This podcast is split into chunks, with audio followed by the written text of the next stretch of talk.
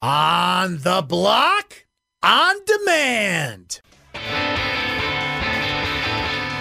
Without Gerry McNamara, we would have won 10 games this year.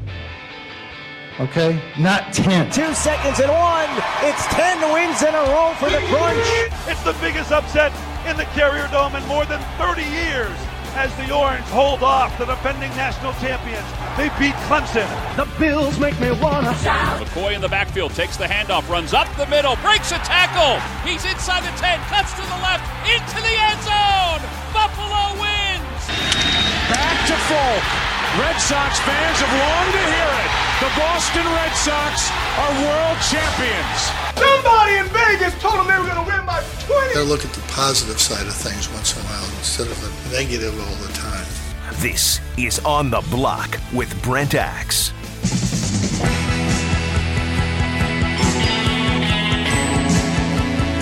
Ah! The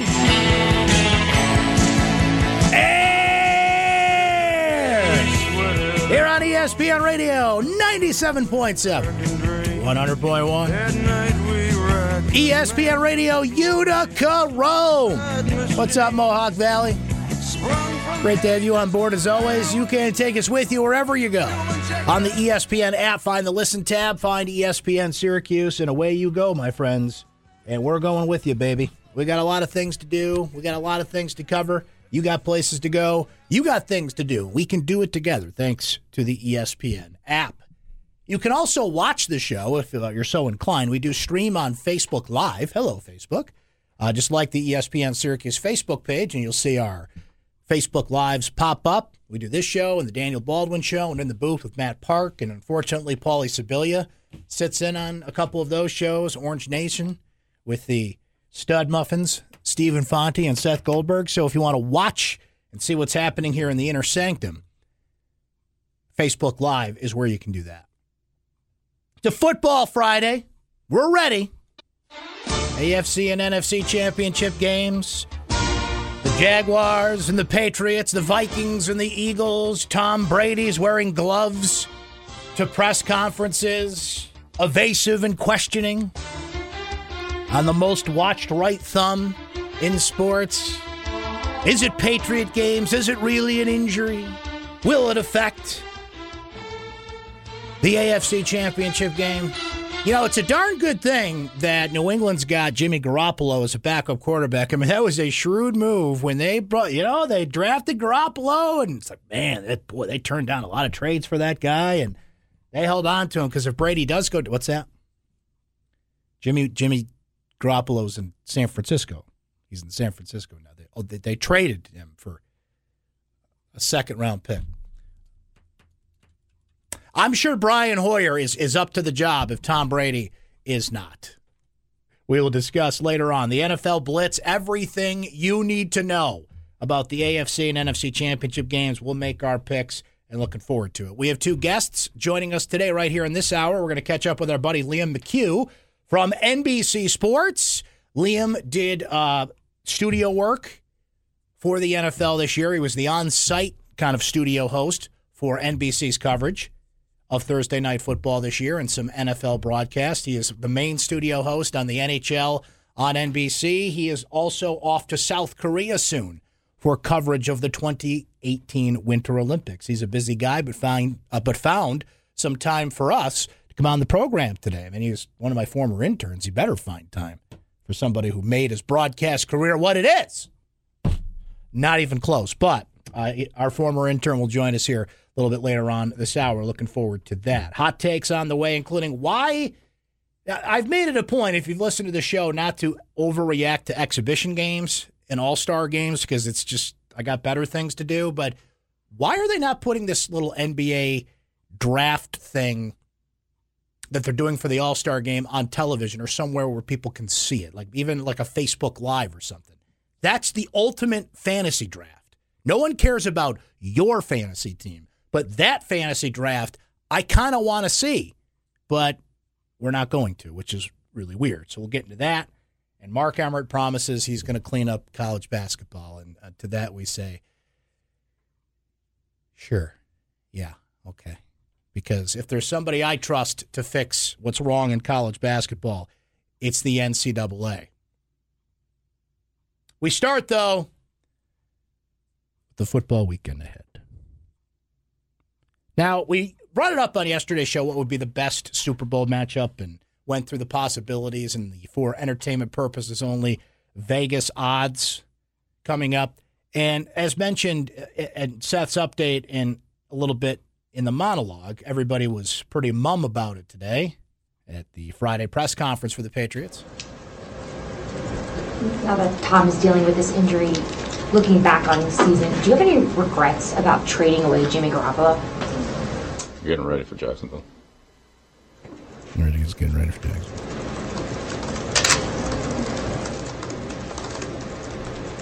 Is it looking like Tom might be a game time decision?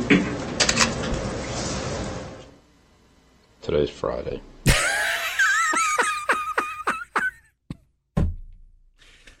uh, just in case, remember we used to have to call for time and temperature?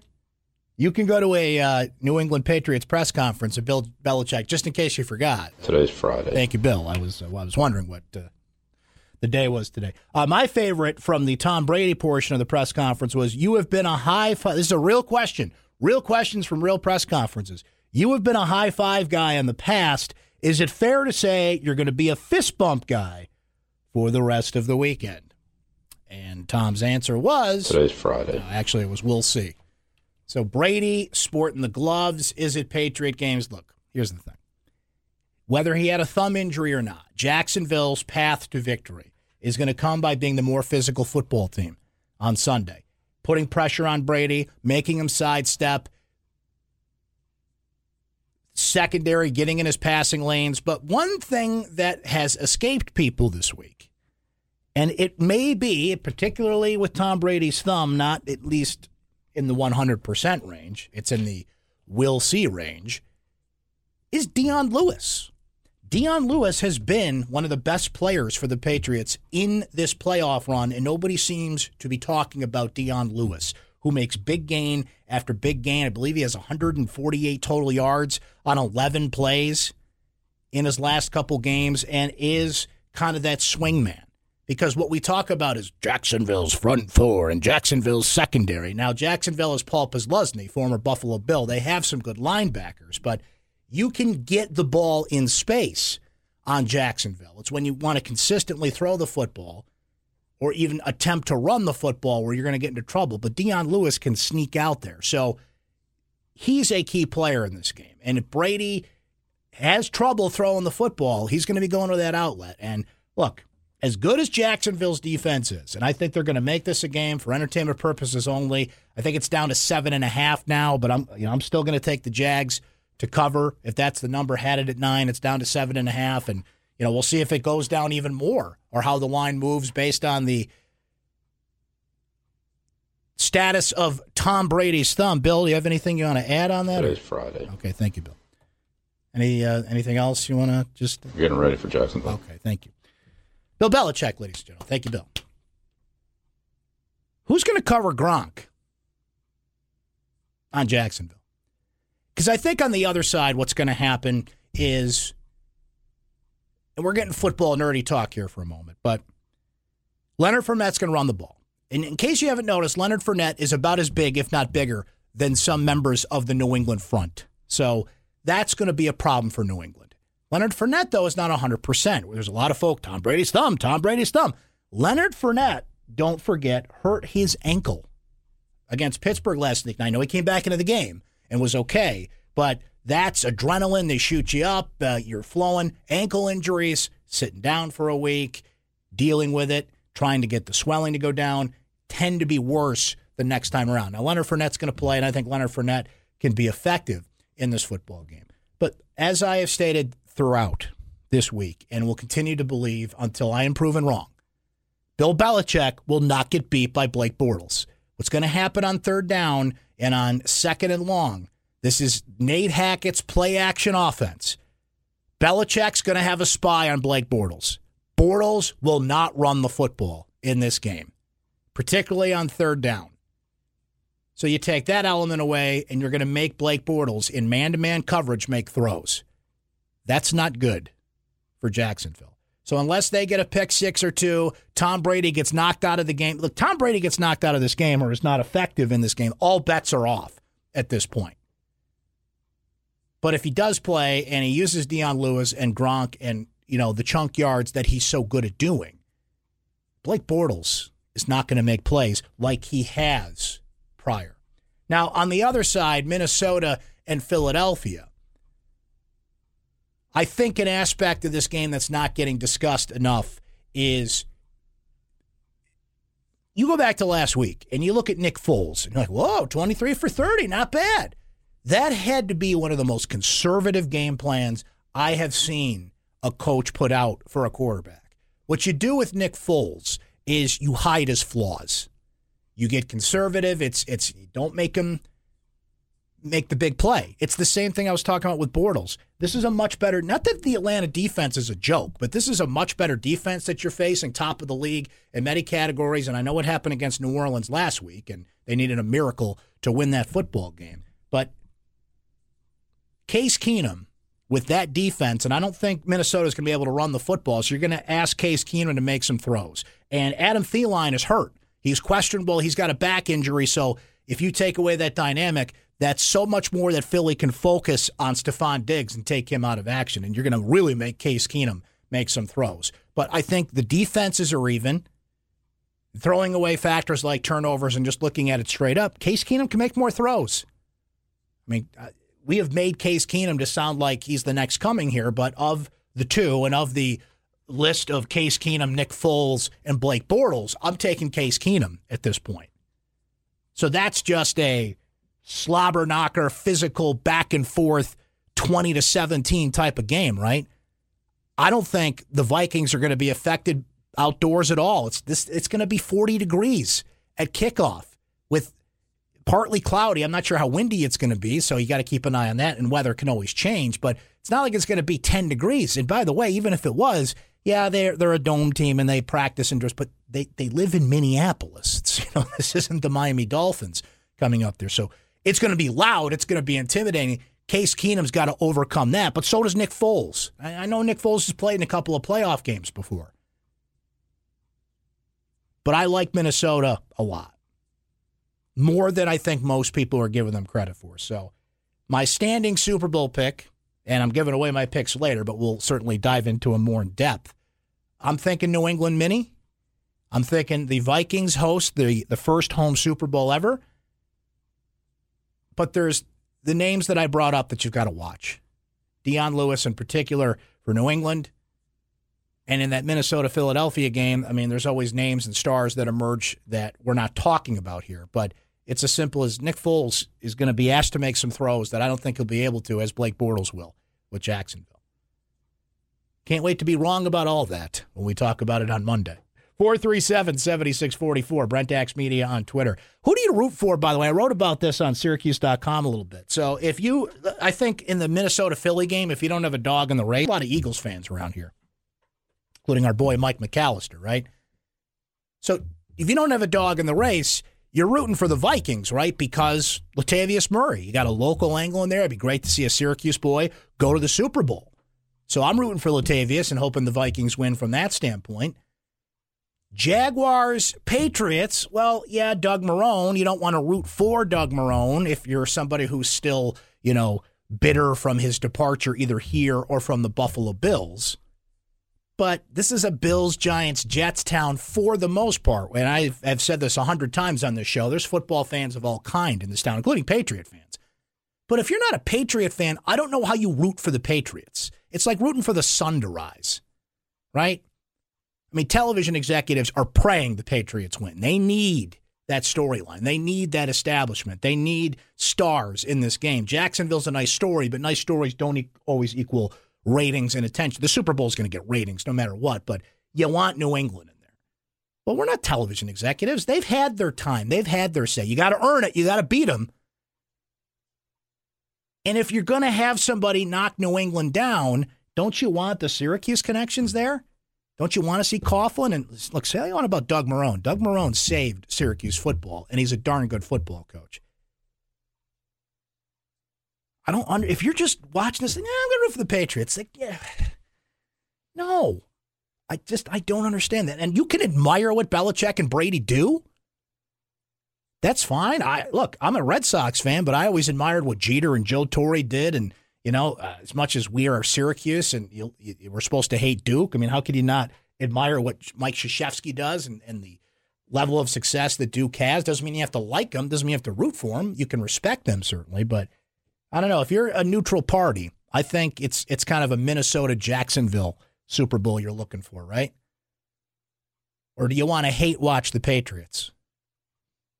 As much as we say we hate them and don't want to see them get there, want to see them lose. It's it's more fun to root against them on the big stage in some ways. 437 7644. Not me. I, I'm rooting for Jacksonville to cover, certainly. But I, you know, between the two, it's like, I think it'd be cool to see something different. I really would.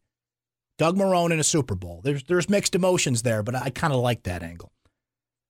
Now, on that note, we are going to talk to a gentleman next to uh, cover the National Football League this year for NBC Sports. He's the lead NHL on NBC analyst. He's off to South Korea soon to cover the Olympics. He's got a lot going on. Our old friend Liam McHugh hops on next. Coach Quentin Hillsman's going to join us next hour.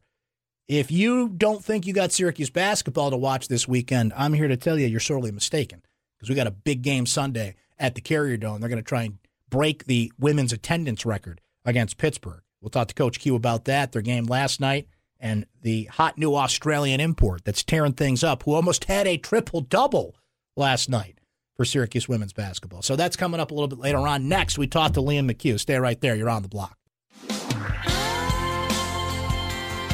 This is On the Block with Brent Axe. Sure is, voice man.